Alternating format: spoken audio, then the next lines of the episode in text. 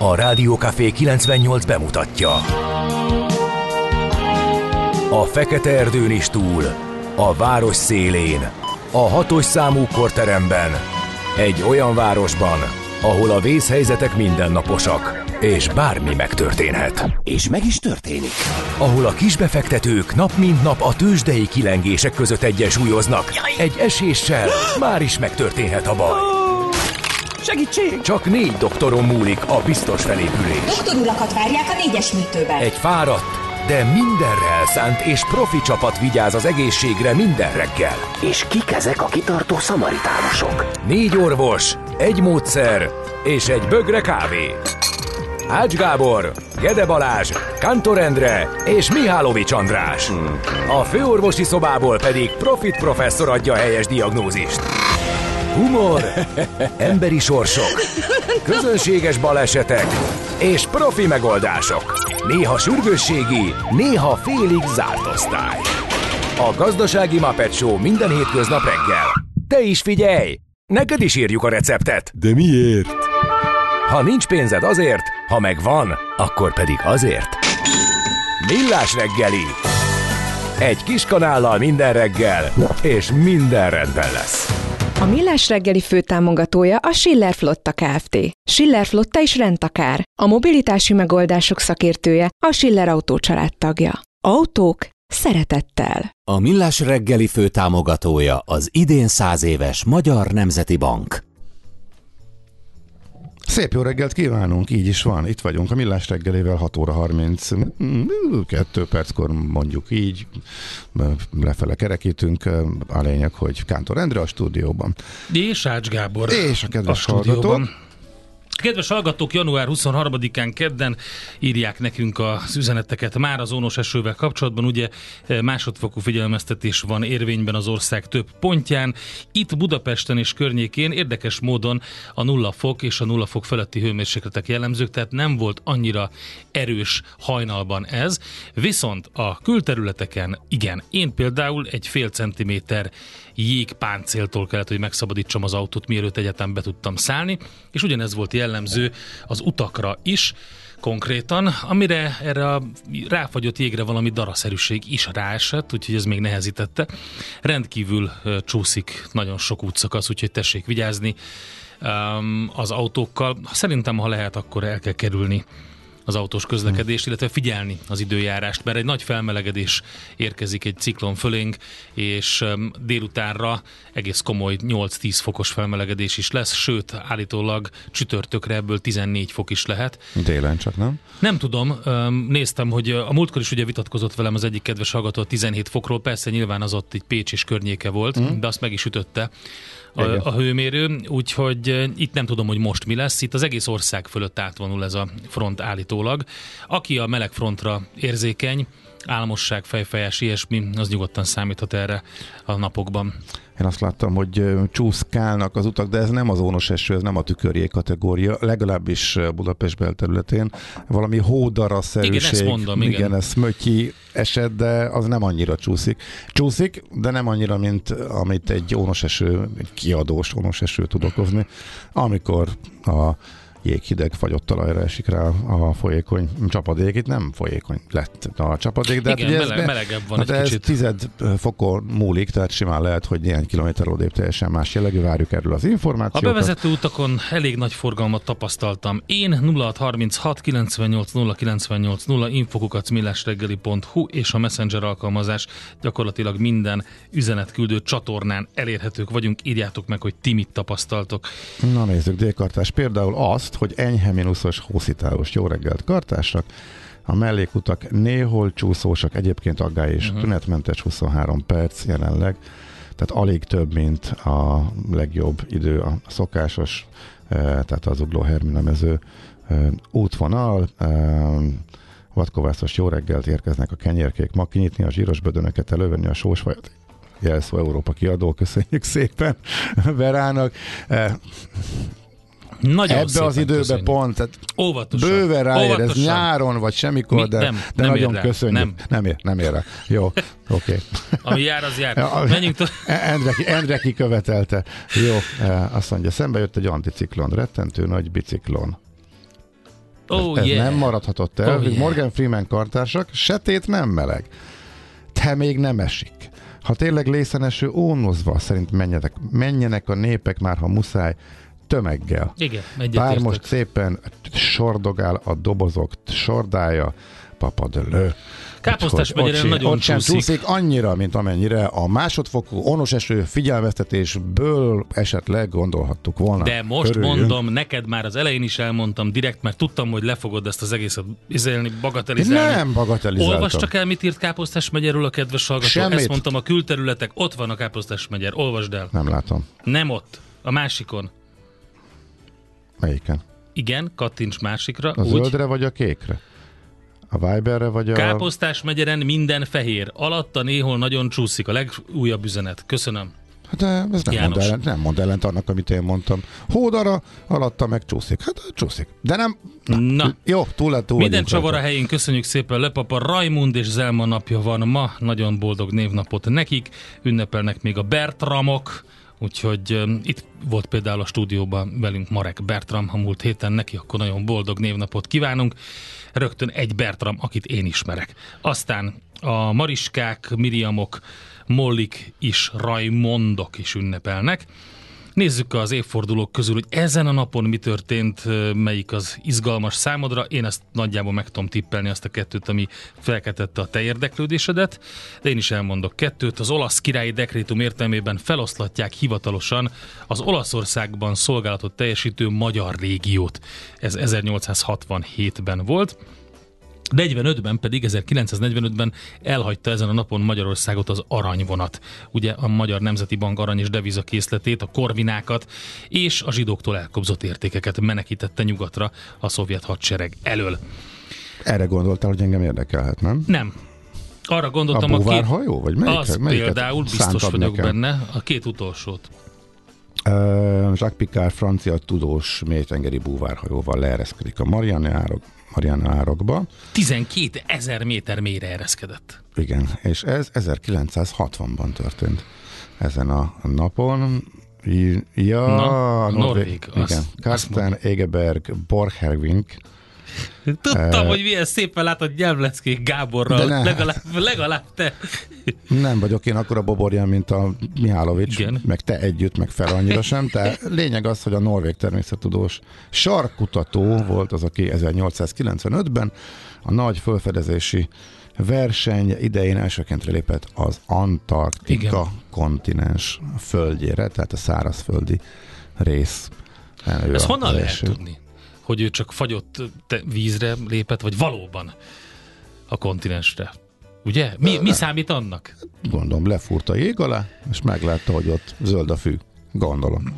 Szerintem ezt így nem, nem tudom, hogy hogy mérik ezt. Ez, ez ilyen deklarált dolog lehet, hogy most, mit tudom én, kevésbé van befagyva, akkor fél méterrel arrébb kell levezni. Tudják, hogy hol, honnantól föld, és Ezt akkor... Biztos, hogy nem tudták akkor. Há, akkor nem, de utólag tudták. Ja. De ő meg gondolta. Nem tudom, tényleg nem tudom. Ez, Karsten lehet, hogy csak jégre lépett, és nem. A, ez nagyon érdekes szerintem, hogy ezt hogy de utólag csak odáig ment. elment odáig. Ez igen. volt a cél. Oda ment, azt mondta, hogy akkor Hát mondjuk az kemény 1895-ben. én vajtársias vagyok, a többit meghagyom a, a Munzen címbinek, és akkor majd ő pár évvel később elsétálhat a közepéig is, és ebben ők jól megegyeztek. Így volt biztos. Híres születésnaposok közül emeljünk ki kettőt-kettőt, mert sokan vannak, de érdekes emberek, meg kevésbé híresek is közül is vannak egy páran. Kempelen Farkas, magyar mérnök feltaláló. Magyar, ez érdekes, ugye 1734-ben született, persze Pozsonyban, ami akkor magyar királyi terület, de hát ugye Wolfgang von Kempelen, Ritter, ő nem tudom, hogy inkább ilyen, ilyen monarchia állampolgárnak tekinthető szerintem. Tehát sokan tudhatják sajátjuknak őt. Minden esetre a legtöbben talán a sakk automatonról emlékeznek rá, de hogy rengeteg mindent csinált. Egy igazi polihisztor volt. Az utolsó egy nagy, egyik nagy polihisztorok egyike, reneszánsz ember, Kempelen Farkas. Aztán te kit emelnél ki? Um, mon- monét. Ma az, az Mané. Mané. Tényleg. Azt Miért nem azért Mané? raktam be. Ja, ez nem, ó, oké, oké. Ez a két festő, ez mindig túljár az ember eszén. Az enyémben aztán főleg. Igen, nem is néztem a, a keresztnevét, úgyhogy uh-huh. akkor pedig rájöttem volna. Eduard Bani, igen, aztán, ö, aztán itt van még Ernst Abbe, német matematikus egyetemi tanár, aki a Zeiss optikai művek tulajdonosa volt, és ő vezette be először a napi 8 órás munkarendet. Ezt kiszámolta matematikailag, hogy ez így. 8 óra munka, 8 óra pihenés, 8 óra szórakozás. Ernst Abbe. Django Reinhardt, szintíroma, jazzgitáros, az európai jazz kiemelkedő alakja, műfajteremtő, újítója, 1910-ben született ezen a napon, kicsit egy balesetben megsérültek, megégtek az ujjai, és ennek ellenére, vagy ezért tudott olyan akkordokat fogni és úgy gitározni, ahogy addig még senki, és uh, ilyenkor mindig el szoktam mondani, hogy tessék elmenni uh, valahova és megnézni a világ második legjobb gitárosát, Woody Allen kiváló filmjét, amelyben mindig a standard, a Django Reinhardt, akihez méri magát a világ második legjobb gitárosa. Úgy nagyon jó film. És akkor még Polányi János, Igen, Polán János, ö, magyar kémikus, Nobel-díjas, igen. Tahitót László, színművész ö, 1944-ben született ezen a napon Hargitai Na miben láttunk Mari- utoljára? Mariska. Mariska vagy Mariska? Mariska. Én szerintem Mariska, Hát, nem? hát ne- nekünk nyilván Mariska, magyar származású, amerikai Igen. film Olivia. Benson, detektív a különleges ügyosztályban. Hát ez a legtöbben onnan, nem? Golden Globe és Emmy díjas egyébként Hargitai Mariska. Úgyhogy boldog születésnapot neki. Beírtad a kevésbé híres Igen. születésnaposok közé is. Igen, tényleg. Ja, ő híres is, és kevésbé híres is. Úgyhogy eh, Ulrika Eleonor, a svéd királynő mellé, akiről, tehát ezek azok, akik a, a kevésbé híres születésnapok az a rovat, ami a saját uh, tudásunknak a, a kritikája. Tehát, hogyha már bekerül a Wikipédiára, nyilván nem um, egy hogy is mondjam, elkerülhető vagy kikerülhető történelmi alak, de hát ugye az ember van, amikor akkor hal először róla, vagy lát, amikor hmm. meglátja ott a Wikipédiában. igen, miután a Wikipédia oldalt gyakorlatilag bárki csinálhat magának, a belekerülni azért nem olyan bonyolult. Hát azért Aztán szerintem nem tudom, hogy Ulrika a, Eleanor biztos tanulnak a svéd gyerekek. Hogyne, persze, persze, persze, csak nálunk egy kicsit más, főleg még a középkorig vissza. Ahogy Albert Ugor, majdnem a Midlane angol keresztény énekszerzőről is biztos tanulnak a megfelelő iskolákba. Én életemben nem hallottam róla, de mivel ma született 1825-ben, bekerült erre a listára. Ma van különben Kaposvár napja. És sajnos meg kell emlékeznünk egy nagyon szomorú hírről, a Grécsi László halál híréről, hát is tegnap nem érkezett. eh, Szerintem mindenkinek, aki kicsit, hát nem tudom, mennyi fölött? 40 fölött? Ja, 50? igen. Hát, Az én ezt nem valószínűleg. tudom. Megvannak azok az emlékek, lenyűgöző stílusban tudott mesélni a magyar nyelvről, és az ismeretterjesztő tevékenysége hát szerintem nagyon sokat hozzátett ahhoz, ahogy beszélünk, hogy szépen és helyesen beszéljünk. E, igen, tudjuk, kedves hallgatók, rajtunk nem fog nekünk vissza kéne eltérni. Köszönjük, hogyha megírjátok, ez, ez, ez valóban így van.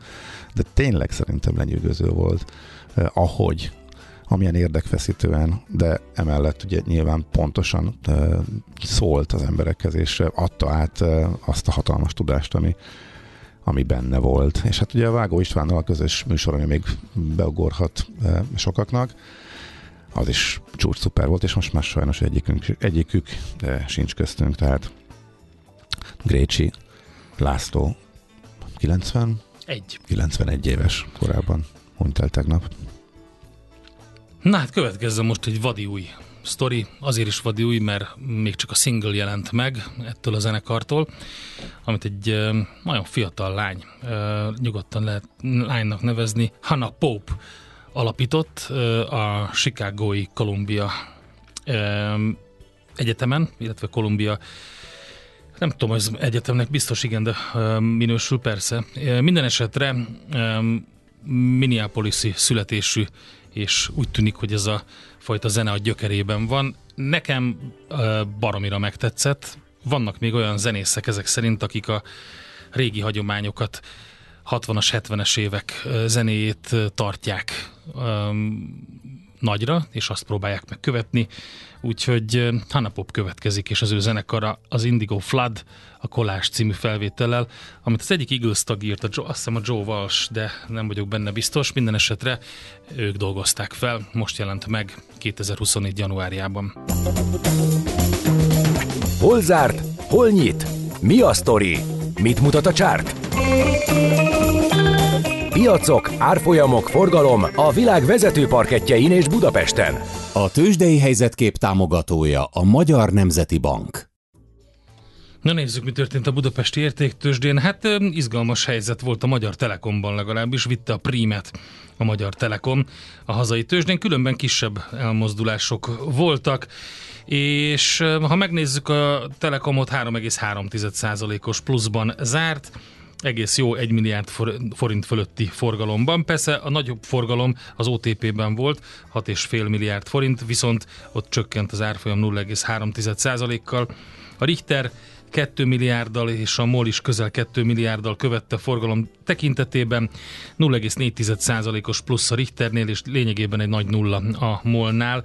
A midcapek közül az Apenin eh, teljesített a legjobban, 3,2%-ot tudott eh, erősödni. Az x kategóriában pedig a Multihome erősödött a maga körülbelül 8000-9000 darab eh, kereskedelmével 233% ot ment a Multihome árfolyama. A következő sorban Navigátor 1,6%-kal és a Vertikál 1,3%-kal. A mínuszok között ott van a nap, az Astrasan, az Ébdufer azt mondja, hogy 0,6-0,7, illetve 2,4%-kal, és a Gloster még az x ben mert 2,8%-os mínusz volt, de már nem sokáig mert hogy szintet lépnek, a hónap vége előtt ugye lezárulhat az a folyamat, aminek a végén a Budapesti értéktős, de x kategóriájából a standard kategóriába kerülnek át a Gloster részvényei. Így van, egészen pontosan pénteken fog ez e, megtörténni. Azt mondja, hogy Amerikában kitágult az emelkedés, de ez az indexeken nem látszik. Az indexekben hát eléggé túlsúlyosak a nagy tech cégek. Múlt héten látszott az, hogy ők húzzák fölfelé, illetve nem, az indexben pontosan nem látszik, az index értéke ez nem mutatja, ez a háttérinformáció, hogy a pénteki nagy új történelmi csúcs, majdnem két év után, amikor újra tényleg fölért a legmagasabb szintre, az új legmagasabb szintjére az S&P Index, akkor az egy ilyen szelektív emelkedés következtében történt. Nagyjából ez jellemezte az év nagy részét is tavaly, ez kitágult, index szinten csak kisebb volt az emelkedés, viszont megpihentek a nagyok, például a Facebook, illetve a Meta is esett, az Amazon is esett, a Tesla is folytatta az esést, és az Apple és az Nvidia tudott kismértékben csak fölfelé mozdulni, de mögöttük most így egy tágabb emelkedés, sok szektorra kiterjedő, de az indexekben nem olyan nagy emelkedést okozó drágulást láthattunk, úgyhogy ez jellemezte a tegnapi napot. Tehát újabb történelmi csúcs, hogyha történelmi csúcsról indulunk fölfel, akkor abból értelemszerűen egy újabb történelmi csúcs következik. És Fontos események jönnek, meg beindul a gyors jelentési szezon a következő napokban, ezek a makroadatok, illetve az érkező cégeredmények fogják majd meghatározni valószínűleg az irányt Amerikában. Tőzsdei helyzetkép hangzott el a Millás reggeliben. Tőzsdei helyzetkép hangzott el a Magyar Nemzeti Bank támogatásával. Itt van megjött Schmidt Andi, jó reggelt! Jó reggelt! Mi a helyzet? Minden jó. Akkor jó, remélem. Jó meleg van. Igen. Úgy, nagyon meleg. le a bőrkabátot. Amikor, amikor már nekem is egy Milyen jó nyakláncod van, mi Ezek ez? kérdeztük, igen. Ó, oh, hát ez nagyon, ez nagyon jó megy az előző zenéhez. Tetszett a zene, meghallgattam. Na, nem kérdezte is a kedves, hát nem, mert tök vadi, vadi új. Nagyon Hanna jó Pope hangja van a nevű csaj, csaj gitáros, ő a zenekar vezető. 2019-20-ban alapította a zenekart, koncerteztek sokat Chicago környékén, Indigo Flood a neve, most jelenik meg majd a lemezük, ez volt a single, ami arról megjelent. A Joe Walsh írta az Eaglesnek a gitárosa, uh-huh. és annak egy ilyen feldolgozása, átirata volt ez a szám. Most um, szánták rá magukat, hogy um, hogy egy lemezt kiadjanak. Klassz. Jó hangzású, igen. Jó, föltekertem igen. a volumét. Na, úgyhogy egy meg kell jegyezni. Aztán mi van még, Gábor? Semmi, jöhetnek a hírek. Már jöhetnek is a hírek? Hmm. Jól van, akkor jöjjön Andi. A mai világban könnyen félrevezetnek a csoda doktorok és a hihetetlen megoldások. Az eredmény? Hája pocim marad, a fej még mindig tar, a profit meg az ablakban. De már is segítenek a legjobb orvosok. Doktor megelégedés, doktor higgadság, doktor vidámság és doktor nyugalom.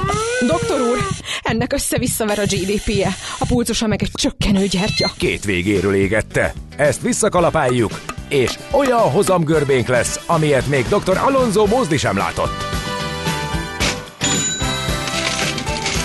Millás reggeli. A gazdasági Muppet Show. Figyelem! Fogyasztása függőséget okoz. A Millás reggeli főtámogatója a Schiller Flotta Kft. Schiller Flotta is rendtakár. A mobilitási megoldások szakértője a Schiller Autó tagja. Autók szeretettel. A Millás reggeli főtámogatója az idén száz éves Magyar Nemzeti Bank. Jó reggelt kívánunk mindenkinek, ez a Millás reggeli.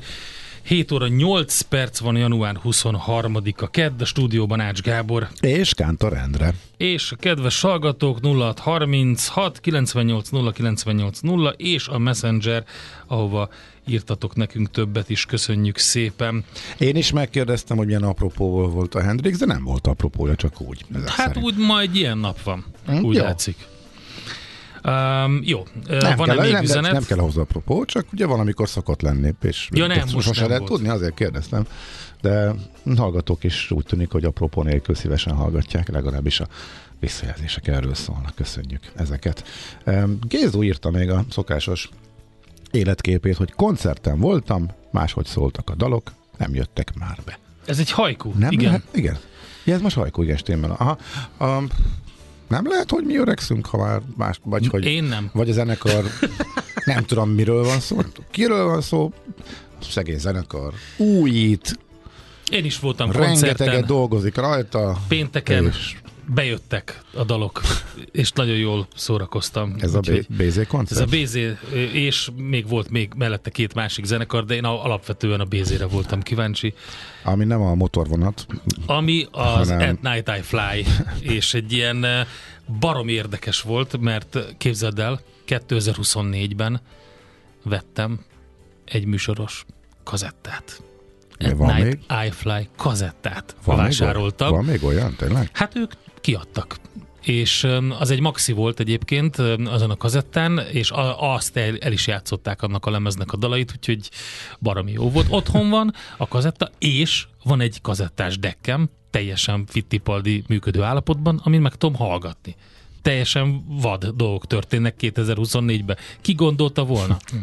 A Bézi egyébként időnként így álléven, vagy hát nem, hogy is mondjam, magát másnak álcázva. Egy másik sapkában. Már beszokott lopakodni a Millás reggeli műsorába is, technológiai szakértőként, Bátki Zoltáról van szó egyébként, és mint három zenekarával játszott egyszerre? Nem, nem, hogy... nem, az majd lesz. Az majd, majd tessék lesz? felfigyelni, lesz a BZ50 születésnapi koncert. Ja, tényleg? És ja, akkor a szuper. az At Night I Fly, meg a Wall of Sleep is játszik egy este, mind Aha. a három zenekar. okay. Úgyhogy arra meg el kell menni, és kocintani egyet vele. Így van. Na, Na akkor nézzük. előre is boldog szülinapot, és köszöntjük őt is a B oldalon majd hamarosan. Egyre nagyobb buborékban élünk, de milyen szép és színes ez a buborék. Budapest, Budapest, te csodás! Hírek, információk, események, érdekességek a fővárosból és környékéről. Na meg is jött az első kérdés, hogy M3-as környékéről tudunk-e infókat az ónos esővel kapcsolatban, mert hogy munkába kéne menni. Én azt vettem észre, hogy a, a múltkori balhé után nagyon nagy a félelem, és mindenki inkább az otthonmaradásra voksol, aki megjárta a múltkori ónos esőben. Um, ugye másodfokú figyelmeztetés van, de ahhoz képest viszonylag meleg az idő, és szerintem Budapestnek a belterületén nem úgy alakult a helyzet, legalábbis így korán reggel, mint ahogy a, azt lehetett sejteni, vagy tehát nem a legrosszabb forgatókönyv valósult meg. Az M3-asról sokat én nem tudok, most írja a kedves hallgató, hogy járható. Jól járható, igen. De az igen. M1, M7 és az M7-esnek a ö, bevezető szakasza, és az M7-esnek a mondjuk a ahonnan én jövök Velencétől, ott szépen le van tisztítva, sózva, úgyhogy Minden le van járható. tisztítva, minden le van sózva, szokásos kis uh, téli csúszkálás van, nincsen en extrémebb helyzet, uh, amire gondolhattunk volna az ónos esőfigyelmeztetés alapján nagyjából ennyit tudunk. Na hát akkor ezt a hírt ezt nagyjából így el is mondtuk, viszont nagyon érdekes, ha már arról volt szó, hogy ki honnan érkezik be. A Budapestről kivándorlók alatt recseg az agglomeráció. Tarol a Balaton a települések fejlettségi versenyében, írja a 24.hu, és arról beszél a cikk, amit mi is megemlítettünk itt a múlt héten az Egyensúly Intézet település de szerintem a legérdekesebb a főváros szempontjából az, hogy, hogy az agglomeráció az mennyire bírja a kivándorlási hullámot, ami volt, hogy megfordult, de ennek ellenére ugye azért ez nem egy ilyen gyors folyamat. Minden esetre nyílik az olló a kis települések és a nagyobb városok között, és az észak-balatoni sikersztorik rendíthetetlenül törnek felfelé a fejlettségi rangsorban. Uh-huh. Nem bírja el ugye Budapestről kiáramló lakosság terhét sok agglomeráció, ezzel kezdtem, de a legsikeresebb települések jelentős része még így is ezek közül került ki magában a települési indexben, hogyha szépen megvizsgálja az ember. Budaörs, Dunakeszi és Vecsés példája is mutatja, hogy egy-két ezer betelepülőt sem képesek befogadni, úgyhogy közben meg tudják tartani az intézményi és infrastruktúrális ellátottság színvonalát, de nagyon érdekes volt ugye, hogy hogy olvasni magát a jelentést is, hogy melyik település hogyan tudott ezzel megküzdeni. Aztán BKK közleményt olvasgatom, de próbálnak kimászni a, hát, ezt tanítani, tehát ez a PR katasztrófa uh-huh. mint a példája, tehát amikor magadra rajzolod a célkeresztet, hogy ide lőjetek, ugye az elmúlt napokban eh, mi történt, az utolsó pillanatban kiadtak járatritkításos eh, Igen. közleményt, hát értelemszerűen a felfokozott politikai helyzetben a választás évben oltári Hát elég volt megnézni belőle. a lapokat, hogy Ráadásul... melyik lap, lap család, melyik tagjai mit írtak erről az egészről, tehát uh, igen, de ugye nem is ez a lényeg, de elvileg egy teljesen nem, nem túl jelentős és alapvetően teljesen érthető dolog csattant rajtuk. Azért, hát ha megfelelően kommunikálják, valószínűleg akkor is lett mm, volna a purparlé, de hogy így elbénázni a kommunikációs részt, most próbálják helyre tenni, mert ugye az volt a mondás, hogy ami kikerül, mert kevesebben utaznak home office miatt hétfőn és pénteken, itt van egy kis járat ritkítás, de ezeket a kapacitásokat máshova helyezik el, át, ahol fejlesztés van. Csak hogy erről meg nem mondtak semmit, hogy ez a ma reggeli közlemény, ez meg erről szól, hogy most mondanak konkrétumokat, tehát ebből abszolút úgy látszik, hogy próbálják azért menteni a menthetőt. Viszont, ahogy így olvasom, ebből egyetlen egyhez társul időpont, tehát február 5-től Rákosmente és környevete kap majd új közlekedési kapcsolatokat, 298-as, 270, a telebusz útvonala bővül, és lesz egy új busz is, Rákos Csaba új telepnél, hogy könnyebb legyen elérni a vasúti csatlakozást. Ami ezen túl van, az úgy tűnik, hogy távlati terv, tehát nem a most kivett kapacitások mennek át azonnal, tehát a 12-es villamos meghosszabbítása a Leheltérig, 75-ös trolli meghosszabbítása Kőbányáig, Megyer és Káposztás megyer között új kapcsolat, Újpesten, meg új, új budai fejlesztés, például a 33-as busznak a bővítése. Ezekről még most, most kezdik majd az egyeztetéseket, tehát ez később jön, csak ugye számon kérték, ugye sokan, hogy oké, okay, ezek ígéretek. Most legalább az ígéreteket konkretizálták, egy kicsit ennyi történt, de attól még valószínűleg ők is megtanulták, hogy járatritkítást az utolsó pillanatban kommunikálni, egy ilyen helyzetben, mikor erre mindenki rácsap és rögtön politikai színezete lesz, ez valószínűleg nem volt nagyon szerencsés. Mindenesetre tehát a konkrétumok, ha valakit érdekelnek, akkor a VKK ma jelentette be, hogy hol várhatóak fejlesztések, hol indul meg erről a, kommunika- a társadalmi egyeztetés, és utána ezeket remélhetőleg hamar bevezetik. Na, két érdekesség. Az egyik az, hogy aki az immerzív Van Goghra kíváncsi, örülhet neki, mert érkezik a budapesti Bok sportcsarnokba. Már a világ számos nagyvárosában nagy sikert aratott kiállítás, a Van Gogh vagy nem is tudom, hogy hogy kell mondani, mert angolul van, ugye, oh. és a, azt értem, csak hogy a, hogy a Van Goghot azt angolul ugye normál, normál nyelv szerint mondják, The Immersive Experience, ez a címe. A kiállításnak minden esetre nagyon érdekes ilyen falfestéssel vannak megoldva a képei, különböző terekbe elrendezve. Remélem, hogy a itteni kiállítás is olyan lesz, mint amit lehetett látni. Én nem személyesen nem, de láttam fotókat róla. Ez az egyik, a másik még, ami érdekes és ebben a rovatba tartozik, hogy Európa leginspirálóbb turisztikai célpontjai közé választották a Magyar Zeneházát, a brit The Guardian olvasói. Uh-huh. Úgyhogy 200 millió olvasóval rendelkezik a Guardian világszerte, és egy közönségszavazáson a Liget Budapest projektben megvalósult intézmény olyan nevezetességek mellé került, mint a római amfiteátrum, a Spanyolországban található római amfiteátrum, az Adrianus fal, az angliai Hadrianus fal, igen, vagy a Kromborg kastély Dániában.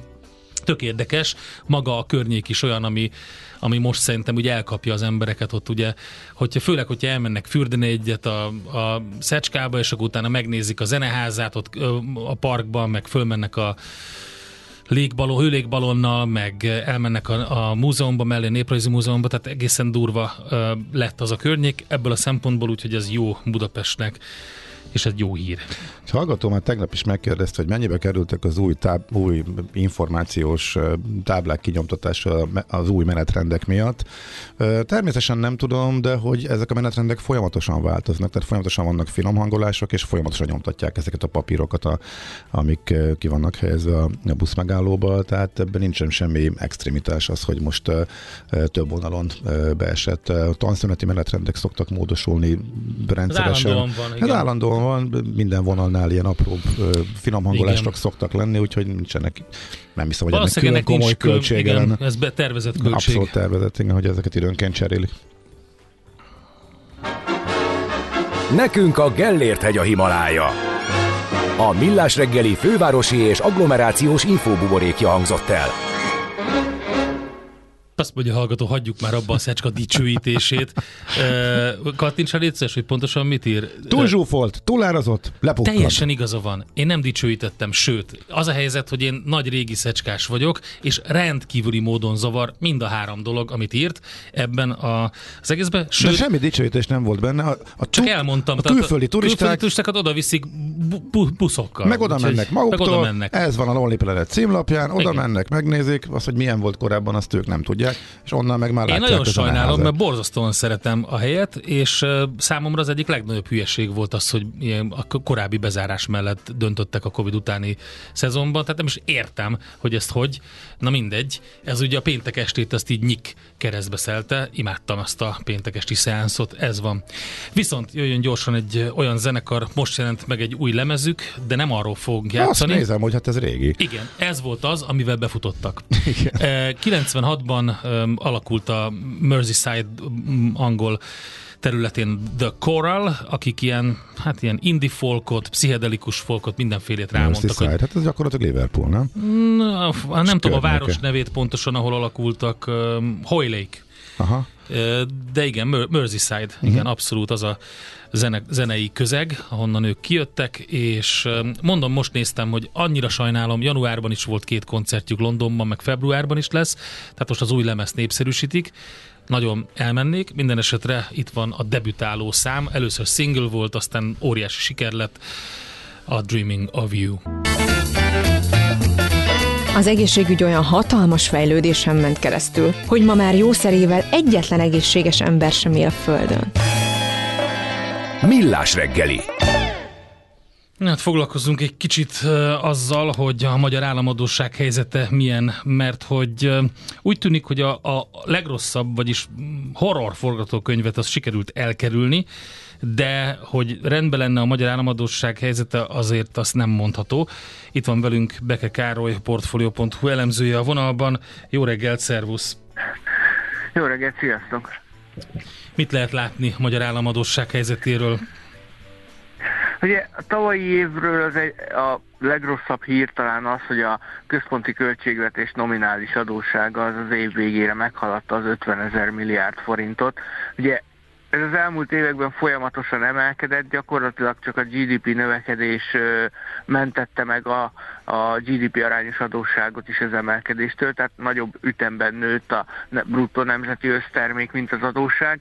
Ez még tavaly is valószínűleg igaz volt, ugye végleges számokat még nem látunk, most a becslések szerint 73,4% környékén lehetett a GDP arányos államadóság az év végén a 2022-es 73,9% után, tehát talán a csökkenés kisebb volt a vártnál. Ugye évközben még arra lehetett számítani, hogy akár 70, 70% alá is ö, csökkenhet az adósságráta, ennél lényegesen kisebb, szinte csak ö, jelképes csökkenést láttunk, és az idei év ebből a szempontból még nehezebb lesz, ha lehet így fogalmazni. 2019 30 milliárd, 2021 40 milliárd, 2023 50 milliárd. Azért ez elég e, csúnyán néz ki, és kamatkiadás, ugye mi főleg elsősorban kis befektetői oldalról e, beszéltünk erről, milyen nagyon jó, hogy az Örülünk, infláció követő állam. Pont most volt a kifizetési forduló, tök jó. Van, van már amelyiknél, amelyik leghamarabb átárazódott, de a lényeg az, hogy tényleg emiatt a, tehát az államnak egyszerűen nagyon komoly kamat kiadása keletkezik, úgyhogy mi lesz ebből az idén? Igen, hát a, a kisbefektetői oldalról abszolút pozitív az, hogy az állam ö, egy érzékelhető kamatot fizet a lakossági állampapírok után. Ugye most már van olyan ö, lakossági állampapír, ami közel 18%-os kamatot fizet a tavalyi infláció plusz a prémium számításával.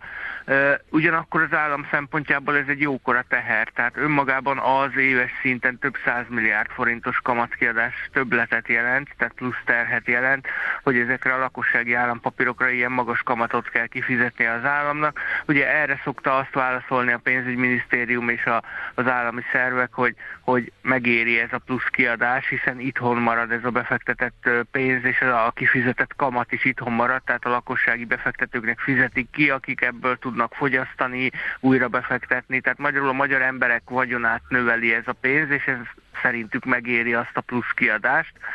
Az idei év azért lesz még nehezebb, mert ahogy említettem, az elmúlt években volt egy nagyon erős nominális GDP növekedés. Elsősorban az inflációnak köszönhetően. Tehát ugye tavaly például a reál értelemben ugye visszaesett valószínűleg a magyar GDP, bár még a negyedik negyedéves számokat nem látjuk, de nagyon jó esély van arra, hogy egy minimális GDP visszaesést láttunk. Ugyanakkor az éves átlagos infláció meg meghaladta a 17,5 százalékot, tehát a nominális GDP, a GDP összege valószínűleg így is emelkedett, sőt szinte biztos, hogy így is emelkedett 2023-ban.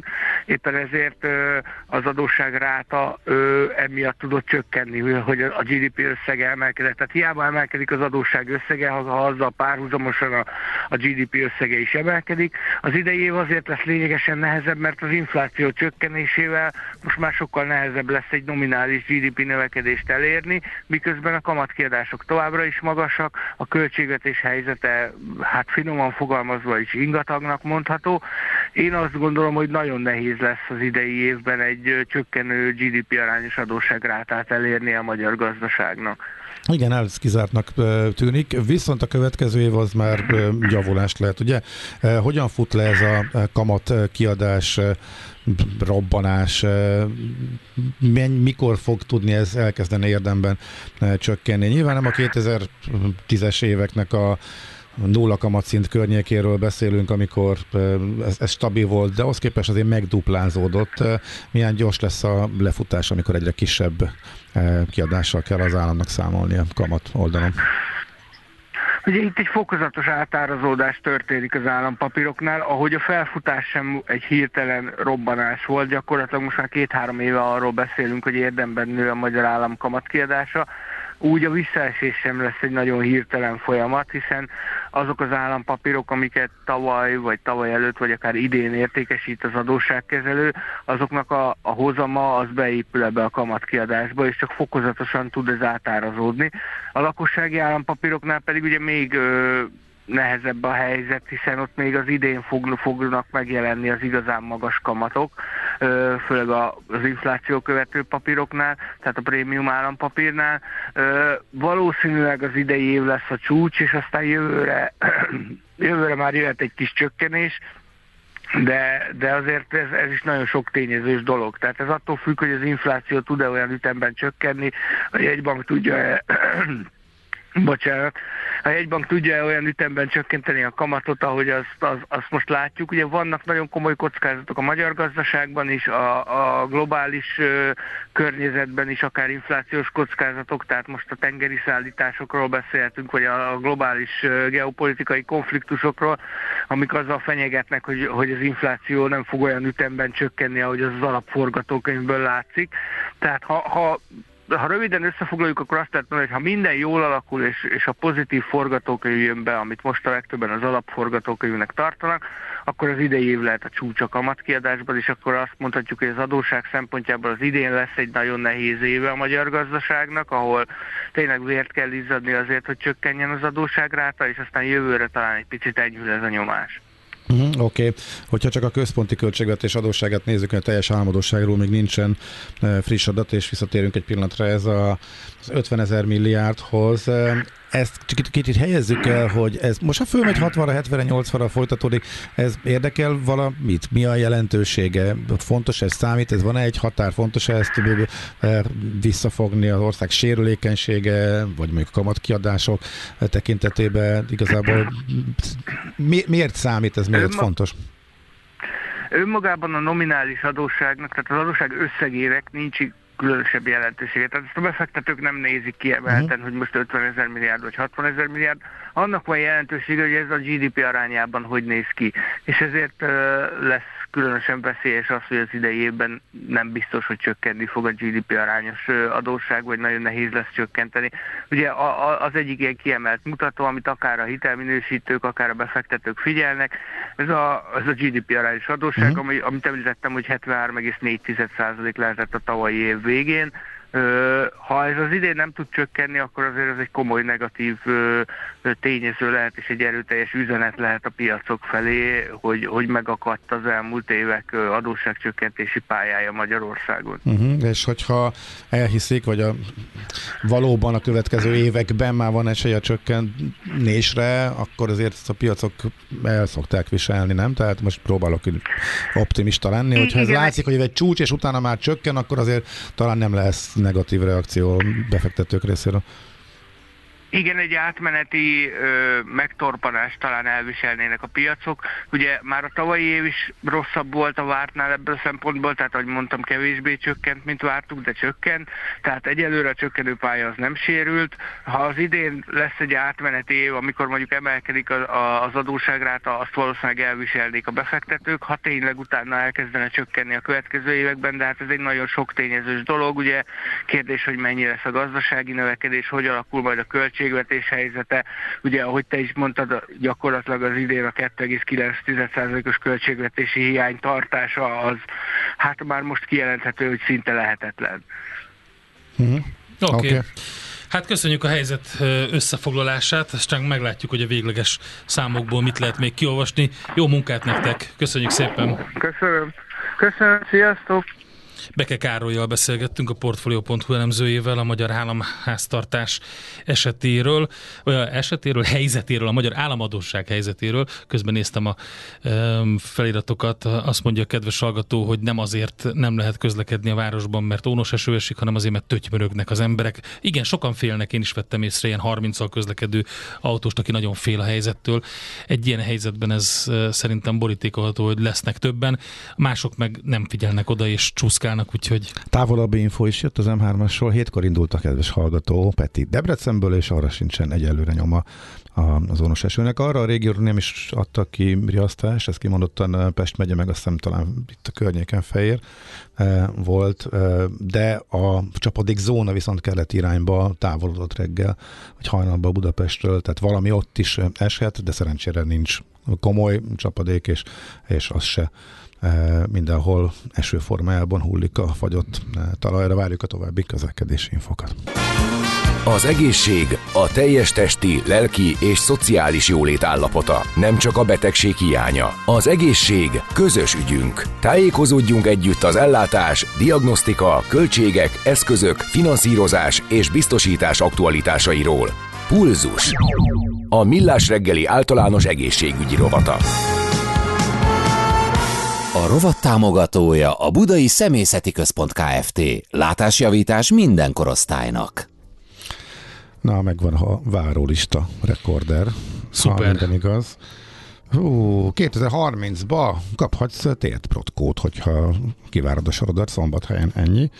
Ez eh, egyébként eh, még azt hiszem, hogy a válasz eh, írta meg, de a Nemzeti Egészségbiztosítási Alapkezelő adatai eh, alapján az RTL híradó pedig elment, forgatott, és a helyiek nem tudtak róla, és meglepődtek, hogy na hát igen, nyilván a, aki itt érint, az tudja, valószínűleg, 6 de ez év nem szokott és 9 elterjedni. hónap várakozási idő mondjuk egy térprotkóra, az elég durva, ugye főleg hogy akkor, hogy ha a panaszok elkezdődnek, akkor megy el orvoshoz valaki. Tehát ott már olyan he- helyzet van, olyan előre haladott állapot van, hogy amikor azt javasolják, hogy, hogy protézis, most akkor még egy hat évet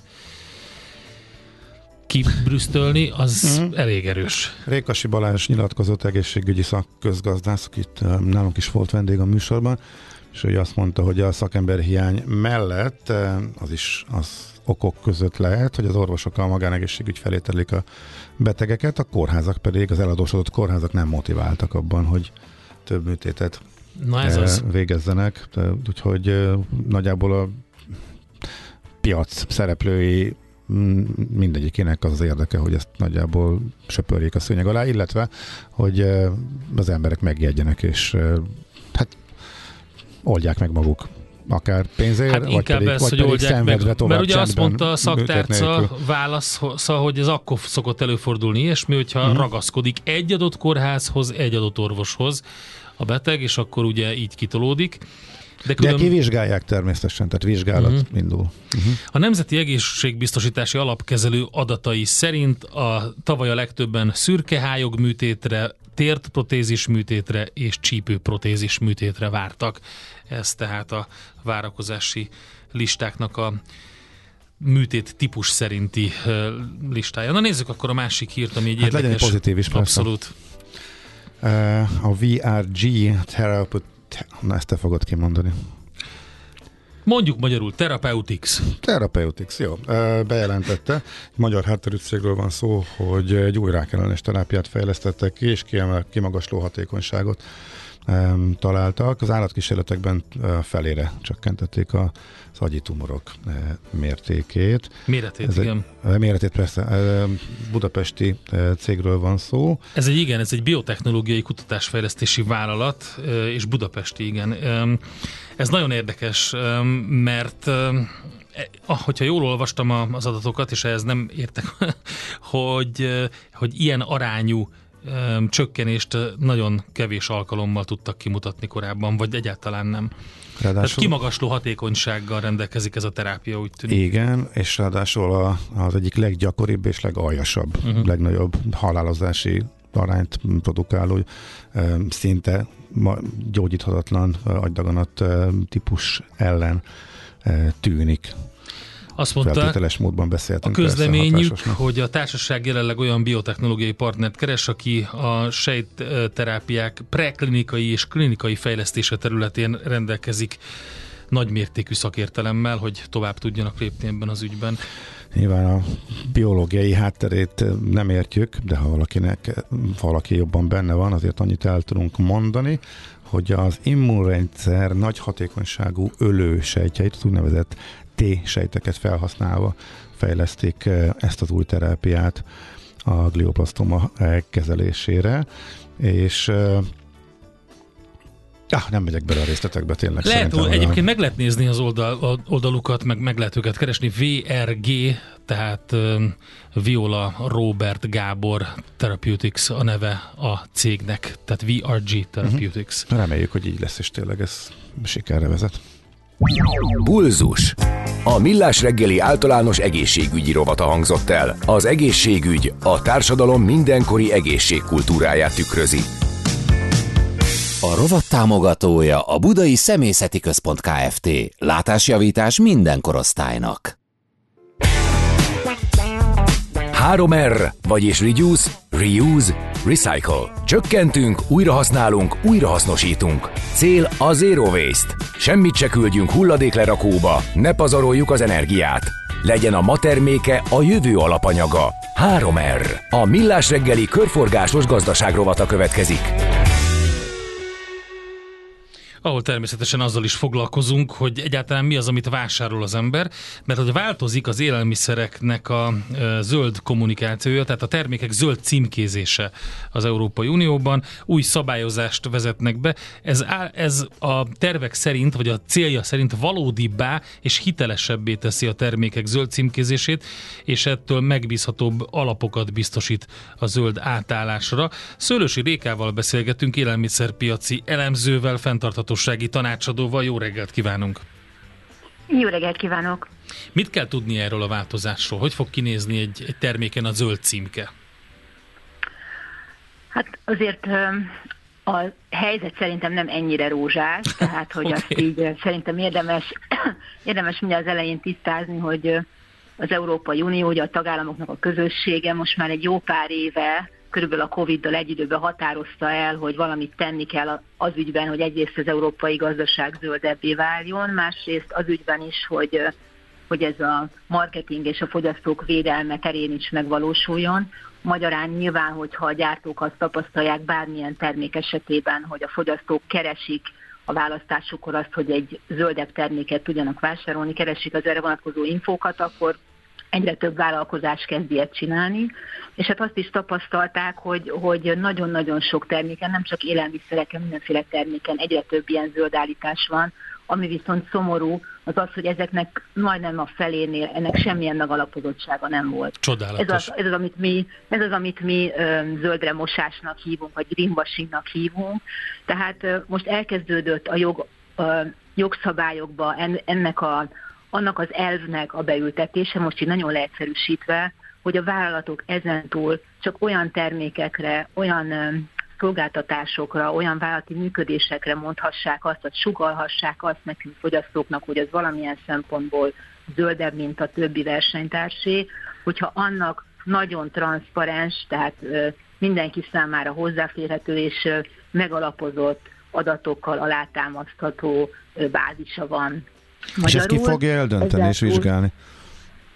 E, és akkor ami most történt, az tulajdonképpen annyi, hogy elsőként e, létrejött egy olyan jogszabálymódosítás, pontosabban két már meglévő jogszabálymódosítása, ami most azt fogja eredményezni, hogy az egyik jogszabályban az van leírva, hogy a vállalatok mit nem csinálhatnak annak érdekében, hogy ne, ne verjék át a fogyasztókat. Ilyen gyakorlatok, tehát tiltott gyakorlatok közé került most be tulajdonképpen a, a zöldre mosásnak a technikája. És akkor ami a sajtóban megjelent, az tulajdonképpen azt ecseteli, hogy melyek ezek a, a tiltott gyakorlatok, amelyeknek a amelyek most megnehezülnek. Ugye ezért mondtam, hogy nem annyira rózsás a helyzetnek, nyilvánvalóan ez a kérdés kis képzavarral érve, ez a zöld kérdés nem fekete-fehér. Tehát eleve, amikor fogyasztóként elképzeljük a zöldremosást, mint jelenséget, akkor nagyon fontos, hogy mint minden más esetében ez sem egy ilyen kétpólusú történetnek képzeljük el, hanem egy csúszkának, hogy egy, egy vállalat egy termékről, vagy saját magáról mikor állíthatja azt, hogy zöld. És most az történt, hogy megpróbál a jogalkotó ebben ilyen objektív előírásokat belevinni, egyébként nagyon helyesen. Fogyasztói szempontból ez azt jelenti, hogy esélyünk van arra, hogy körülbelül két év múlva, két-két és fél év múlva, amikor ez a jogszabály majd átültetésbe kerül a nemzeti jogszabályokba, és amikor már lejárt az átmeneti idő is, ami a vállalkozások rendelkezésére áll, akkor gyakorlatilag kicsit biztosabbak lehetünk abba, mert lesz ellenőrzés is elrendelve a tagállamoknak, a tagállamokban ezzel kapcsolatban, hogy amikor egy ilyen zöldállítást látunk majd egy terméken, akkor egyrészt mi ellenőrizni tudjuk, mi magunk fogyasztók, hogy az, az állítás megalapozott tehát valóban környezetbarátagnak mondható-e az a termék a versenytársainál, másrészt pedig ö, ö, tulajdonképpen a tagállamoknak egy sokkal nagyobb, erősebb jogi eszköz lesz a kezében arra, hogy ezt ellenőrizze. Na most szerintem egyébként ez az egész zöldremosás ügy fogyasztói szempontból talán azért akkor, akkor tudjuk a legjobban kezelni, meg megérteni, hogy miről van szó, az az, hogyha azt felismerjük, hogy tulajdonképpen egy ilyen jogszabály is mit csinál. Azt csinálja, hogy a vállalatokat megpróbálja ilyen tiltásokon keresztül abba az irányba tolni, hogy, hogy akkor tud igazán környezetbarát módon működni, meg akkor lesznek a termékei is sokkal zöldebbek, hogyha minden egyes vállalatban megtörténik az a folyamat, hogy átgondolják a teljes működésüket. És ugye tulajdonképpen az lesz most előírva, hogyha én egy, mondok egy élelmiszeres példát, mert talán avval nagyon sokkal plastikusabban meg lehet érteni. Mondjuk tételezzük fel, hogy egy növényi italt, vagy mondjuk egy népszerű növény, egy mandula tejet gyártok, akkor ezen túl, hogyha zölden kommunikálok róla, vagy szeretnék valami vonzót fölrakni a, csomagolására, akkor meg kell néznem, hogy ennek a mandulatejnek az előállítása során hol keletkezik a legnagyobb környezeti hatás.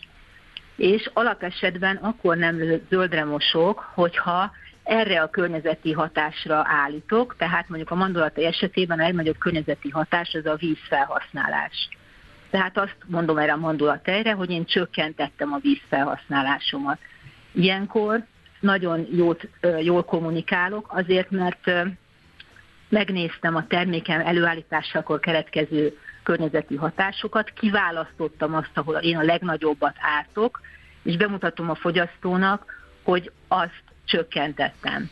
És még ráadásul az is elő van írva a mostani jogszabályokban már, hogy ezt transzparens módon kell tenni, ezt, ezt pedig úgy kell elképzelnünk, hogy mondjuk a termék csomagolásán feltüntetem azt a konkrét kutatást, vagy azt a linket, vagy azt a QR kódot, ami mondjuk elvezet a honlapomra, és ott az érdeklődő fogyasztó, illetve a hatóság is konkrétan a számításokat meg tudja uh-huh. nézni. És erre rá lehet hát venni a cégeket? Mert ez, ez nem tűnik nekem életszerűnek, mert akkor azt fogja mondani, hogy hát én akkor ezzel nem akarok foglalkozni, inkább zöld ö, csomagot fogok csinálni ennek a mandulatejnek, ráteszek egy csomó ilyen címkét, amit én dizájnoltam, a saját címkém, és ilyen fák vannak rajta, meg kisállatok, és ilyen szépen néznek, és zöld színű az egész, meg ö, újra papírba van csomagolva, vagy legalábbis úgy néz ki, és akkor tök jól el leszek én ezzel.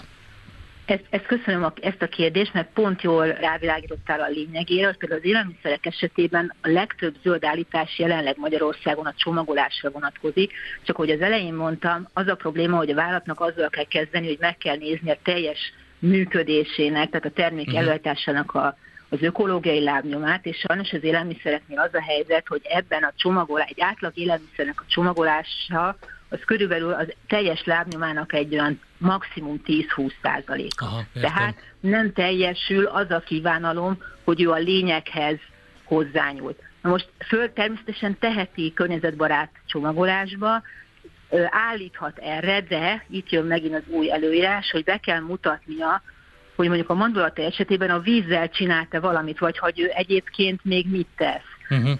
Tehát nem, mert az a baj, hogy egyébként mi fogyasztók, ha kis, kis tudatunk úgy működik. Ha például látunk egy, egy ilyen mandulatejet, és annak a csomagolására van valami szépállítás, zöld fákkal, stb. téve, akkor már azt gondoljuk, hogy a benne lévő mandulatej is, nem csak a csomagolás, hanem a benne lévő Igen. tej is környezetbarátabb előállítás pedig hát ez, ez nem, igen, nem ezt, ezzel lehet játszani fontos, erre a fajta pszicho- vásárlói pszichológiára, és akkor egy gyors kérdés, mert fogy az időnk, Réka, hogy, hogy tényleg ezt lehet majd ellenőriztetni? Tehát, hogy ezt, ezt, vagy ezt ellenőrizni fogja a hatóság, hogyha a termékeket Abszolút szondáznak a polcon? Van. Abszolút így van, sőt Magyarországon például egy-két hete jött ki a, a GVH-nak egy útmutatója, ami teljesen ebbe a szellembe uh-huh. épül, vagy szellemre épül, tehát én egy, egy mondatot, ha mondhatok, hogy fogyasztóként mindig azt nézzük egy terméken, hogy meglátom mert megmutatja az előállító azt, hogy összességében ő miért gondolja úgy, hogy környezetbarátabb módon működik, és a termék teljes életciklusát lefedi az információ. Hát, Ez a zöldremosás legbiztosabb jó, elkerülésének a jele. Jó, én azt gondolom, hogy lassú, kicsi lépésekkel, de közelebb kerülünk, úgyhogy abszolút értem, hogy nem olyan rózsás a helyzet, de legalább ez megváltozott. Szerintem folytatjuk még, mert nagyon érdekes téma. Köszönjük szépen az információkat. Én is köszönöm. Viszontlátásra. Szőlősi Rékával beszélgettünk, élelmiszerpiaci elemző, fenntarthatósági tanácsadó beszélt arról, hogy hogy változik a zöld címkézése az élelmiszereknek. A körforgásos gazdaság több, mint újrahasznosítás. Egy értékláncon és iparágokon átívelő gazdasági modell, melyben nincsenek hulladékok. 3R. A Millás reggeli körforgásos gazdaság rovata hangzott el. Itt van megint Schmidt Andi, jött a hírekkel, ne, ne nézz előtt kifele. Nézem, tudod, mit néztem? Na, mit néztél? Amíg, pedig nem vagyok benne régóta, Hogy? most jöttem be, amíg kifelé néztem, négy. Nem, ez sima cigaretta volt. Három ember elment ilyen ezzel a műcigivel, ja, nem tudom, hogy nem melyikkel? mondom. Mert van többféle. Melyik tudja még? Van az a pipaszerű izé, amiben a folyadék van, és akkor abból nem, lesz a pláne innen gőz, nem látom, meg nem ismerem meg van őket. az a másik. Csak ezt soha nem tudtam felfogni, hogy ez mire jó. Hát figyelj, Ó, sok mindenkinek oké. kell a nikotinbevitel, nem Hát- tudja így ledobni a dolgot. A nikotin három hétig ö, igényled, addig, addig tart a, hogy mondják, Igen, a, Mi- igen az. a, a függőség. Az addict, addiction, Utána már csak az agy, agyad, az agyacskád kívánja. Hát agyat nehéz cserélni, viszont ilyen terméket könnyű venni, és erre szerintem rá De is fura mennek. volt, hogy itt tényleg így Igen. ez a, egy perc alatt így Igen. hárman de zúztak. Na, ezt néztem. Én, én is. Na jó, Te- akkor... te mit, te is? De, de, én is kifele néztem. Teljesen más néztem. De, de erről majd máskor beszélek. Jó. Most jöjjön a hírek, aztán utána jövünk vissza mi. És egy nagyon érdekes témával folytatjuk. Vége az olcsó rezsi illúziójának, ezzel a címmel jelent meg a Habitat for Humanity Magyarország ö, 2023-as lakhatási jelentésének a sajtó közleménye. Ö, Kérdés az, hogy van-e remény egy igazságosabb rendszerre?